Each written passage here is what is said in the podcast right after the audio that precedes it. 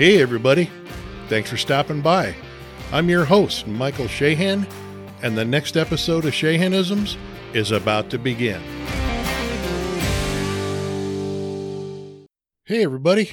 Welcome to Shahanisms. Before we get started, I need to take a second and correct a website error from last week. When I was talking about bidets, I misspelled the name of one of the companies that supplies bidets. And, the correct spelling is Omigo, O M I G O, at myomigo.com. Sorry if that caused any confusion for anybody that uh, tried to look that website up. And thanks to the listener who caught the mispronounced website. If I had my own bobblehead doll, I'd send it to you as a thank you. I really would. Maybe someday. All right, let's get started here. A while back, a United States congressman made headlines when he said wildland firefighters were unskilled labor. During a hearing on funding wildland fire operations, U.S. Congressman Tom McClintock, who represents the 4th Congressional District from California, said wildland firefighting is hot, miserable work but it's unskilled labor. He said that. That's a direct quote from Congressman McClintock. Now, that is some kind of special right there. It's insulting to every wildland firefighter. No, actually, it's insulting to every firefighter, period. It's even more insulting to the memories of the 527 wildland firefighters who lost their lives since 1990 while they were out protecting the lives and property of people they didn't even know. Wildland firefighters just doing the job they were tasked to do and never came home. It got me more than a little bit fired up when I heard it, and it's something that many current and former firefighters will remember for a long time. Firefighters have long memories. It's insulting that somebody like him would classify a job that required strength, fortitude, and years of training to a bunch of unskilled people just out digging ditches and cutting down trees in the woods. My first reaction was the irony that Congressman McClintock, or, or any other politician for that matter, would refer to anybody else's job as unskilled. That's laughable. After all, newly hired wildland firefighters must have anywhere from 40 to 80 hours of training, depending on the agency they work for, before they can even report to the fire lines to do their jobs. Politicians, on the other hand, have to report to the Capitol for freshman orientation on their first day. I got to imagine that's not unlike the orientation that we all had to go through when we were freshmen in high school. You remember, like, well, the principal's office is over there because you're going to end up there at some point. Here are the bathrooms. That is a drinking fountain. Don't put your mouth on it. And over there is your locker. Freshman orientation for politicians versus 40 to 80 hours of training for new wildland firefighters. Yeah, no skill differential there now, is there? Then my fuse was lit. I tried to write an episode about it a week or so ago. Alls I could get out was about seven seconds of audio that was not fit for listener consumption. Trust me. I had to wait a while before I could continue, so here I am again. You see, I know a little bit about being a firefighter because I was one for several years. Not a wildland firefighter, but a city firefighter. I would definitely say that when I was a rookie, I was unskilled, no question. But between all the classroom training, fire science classes, on the job training from firefighters who were much more skilled and experienced than I was, I developed skills. Good skills, by the way. I know this because I advanced through all of my certifications. I think certif- all the way up through certified firefighter 4 all the way through that process i had to demonstrate my skills through written testing and practical examinations and oral examinations in order to advance i had to demonstrate my skills in order to demonstrate i was qualified to do the job just like every firefighter wildland or city has to do demonstrate their skills in order to walk into a raging fire. You know why? Because regardless if you're a wildland firefighter or a city firefighter, if you walk into a burning structure or get dropped off in the middle of a raging forest fire, you damn well better have some skill, or potentially somebody's going to die. That's right. They will not be able to execute the duties to protect lives and property of the people they were sworn to protect if they don't have the skills. And I'm here to tell you firsthand, it takes a little bit of skill to do all that. Wildland firefighters are out on fire lines for weeks, sometimes months away from their families. They're working hard to help others who are in trouble or trying to save what people love the most the great outdoors before it turns to ashes. Which brings me to another important point. Representative McClintock, whose congressional District 4 includes the Mother Lode area of California, which is kind of the, the east central part of the state, and all of the Stanislaus National Forest. He would more than likely have one of these unskilled firefighters show up if the National Forest caught on fire, or one of his campaign donors who built their little house in the woods needed help. That's who he would call. That's who would show up. The very people he disparaged publicly.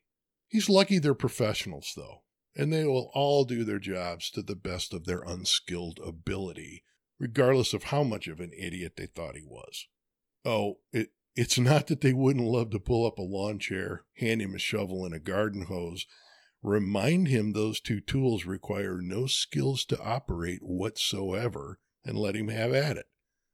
But they wouldn't, and they won't. Those fantasies are left for the firehouse banter. There's two glaring problems here. The first one is Congressman McClintock and some members of the public who blindly follow his thought process are experts on everything they know nothing about, and they aren't afraid to talk about it every chance they get. Some people are just plain critical of everything. Some people wake up each day mad at the world and look for things to be critical about, most of which they know nothing about, but they can't wait to share their uninformed opinion with anybody who'll listen. All of that is reinforced by people in power and influence who also have their own agendas. Unfortunately, armchair quarterbacking is commonplace today. We've got YouTube infectious disease doctors, YouTube lawyers, YouTube police officers, and now YouTube wildland firefighters. Some people on the social media platforms who profess how it should have been done can talk about it as if they know because they've never done it before. Everything is easier to critique when you don't know jack about what you're talking about. There's no factual accountability. The thought of any firefighter being classified as unskilled is ridiculous. It's common sense that they are. And, it makes no sense to even think that. But when it fits a narrative that's put out by influential people, it takes on a life of its own. When firefighters are running into a building, those same people are running out of the building screaming for help. I've seen it. When wildland firefighters are rappelling down a rope into a raging forest fire, these so called experts are in an evacuation center 20 miles away discussing what needs to be done and speculating on why it isn't being done to their high standards. I've heard the armchair quarterback who knows nothing about everything say things like, well, nobody makes them fight fires. Well, that's true. Nobody forces anyone to become a firefighter. Nobody makes them choose their careers. But you know what? Nobody makes people build their precious little cabin in the woods either. But they do it anyway. And then they call 911 for some underpaid, unskilled labor to come save it. We hear it in the media all the time. Well, why didn't they just do this or that? I would have done this. I would have done it that way. They should have done that. Why can't they fly airplanes at night? Airlines do it all the time. Not taking one second to think about the difference between flying at 35,000 feet versus flying just above the tree line in swirling wind and smoke in the dark. I've heard it myself on a few occasions. How hard could it be to fight a fire? Just spray water on it. And that's absolutely true if you're putting out a freaking campfire. But when you're putting out a raging structure fire or trying to contain a 10,000 acre fast burning brush fire, it takes a little skill. And more times than not, a little bit of luck, but more skill than luck. I remember when a citizen was out walking his dog and, and came up to us at the station and pointed out that every time he went by, we were standing around doing nothing. My lieutenant, who was a 17 year veteran of the department and kind of a salty guy, told the citizen to go home, light his house on fire, and we would be right there to put it out so he could watch his work. Now, he used more colorful language, but I left that part out. The citizen filed a complaint with the city after he picked a fight and didn't like what he heard in return. He filed a complaint, and he said we were disrespectful to him. He could have just kept walking his dog and not said anything, but he chose not to. Our official response to the complaint, when asked by the battalion chief, was that we were simply providing factual information to a taxpayer about what we do. Technically, if he had gone home, lit his house on fire, we would have responded and extinguished the fire because that's what we do. Sometimes people just can't keep their mouth shut. And sometimes it's okay not to say anything at all. And sometimes firefighters are guilty of that as well if they're pushed too far. All right. We need to take a short break, pay some bills, but when we come back, we're going to talk about the major issue that fuels this narrative that wildland firefighters are just like unskilled labor. What if it was possible to get local fresh groceries delivered right to your front door? You could finish watching your favorite program on TV, binge watching your favorite sitcom. Because unlike those other grocery delivery services, Instacart gives you unlimited monthly grocery deliveries for one low monthly fee. So you just found out you're going to have extra guests over for dinner that you didn't plan for? Instacart can deliver to your front door in as little as one hour. You can shop multiple stores in one single order, see all the deals in your area to help you save money, and Instacart even highlights deals in your area to help you save money. Every item is hand selected by shoppers based on your preferences. They pick the freshest produce, so no more overripe bananas, and they'll keep your eggs safe too. As a special offer to my listeners, your first delivery is free on orders over $35.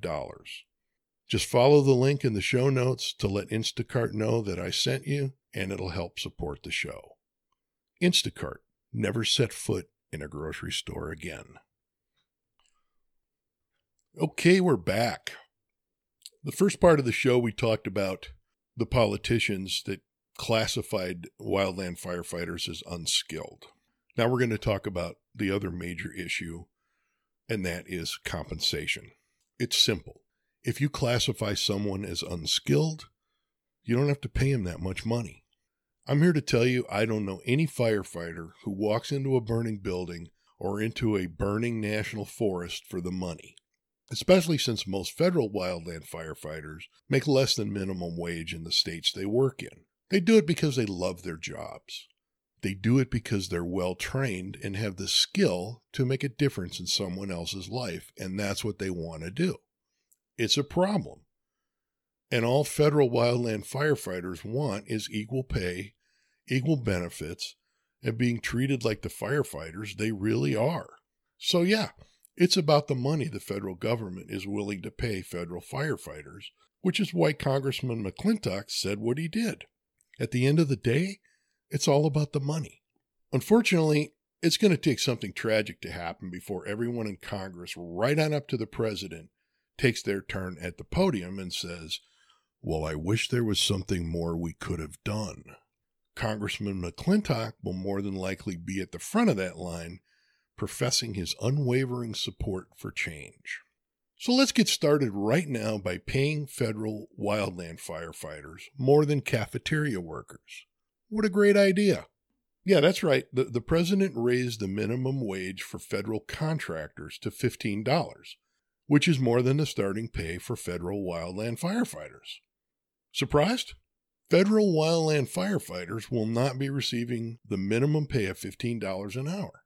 Federal wildland firefighters, roughly 16,000 employees who work under the ridiculous titles of forestry or range technicians, not wildland firefighters, will not benefit from that minimum pay increase. Most of them start at what's called the GS3 level. Many of them will remain at GS3 for years. Then, when they become a highly skilled firefighter after a few years, later on, they might be promoted to GS4 and they'll be making $15.20 an hour, which is less than the starting pay at some McDonald's and Starbucks around the country. So it would be a big step in the right direction by paying them more than the cafeteria workers and janitors who work at the U.S. Capitol building in Washington, D.C. That would be a great start. Their pay needs to be competitive and commensurate with wages that could be earned by doing the same job with, I don't know, let's say the California Department of Forestry and Fire Protection. It's, it's called CAL FIRE. They pay their wildland firefighters fairly well but they're paid by the state of California, not the federal government. That's also part of the problem as well. Through no fault of their own, many people don't realize all firefighters and agencies are not the same. The federal government has the U.S. Department of Forestry, Department of Interior, Bureau of Land Management, interagency task forces, etc. States have their own wildland fire crews, and cities have their own fire departments. Sometimes the cities are called to assist the state agencies because they have strike teams that go out and help for manpower and equipment.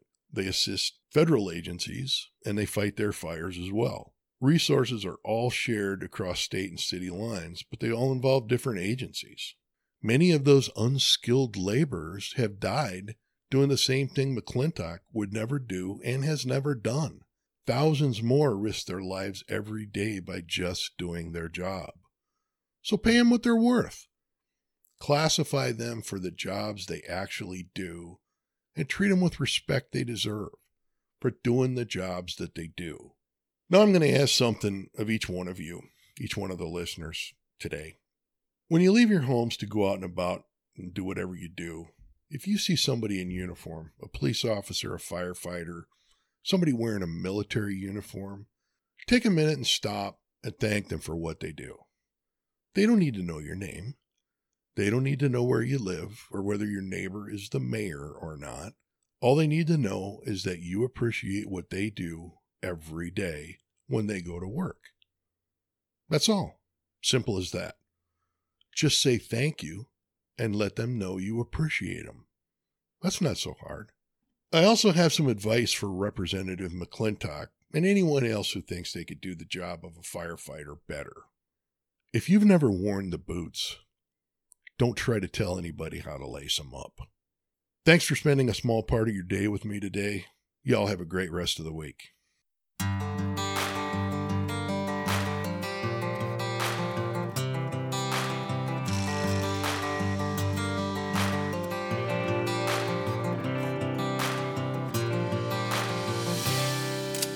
Well, that's it for today's episode, everybody. I'm your host, Michael Shahan, and you've been listening to Shahanisms. If you liked today's episode, pass it along to a friend. If you didn't, just send it to somebody you hate. Either way, thanks for listening. Y'all have a good rest of the week. I'll see you next time.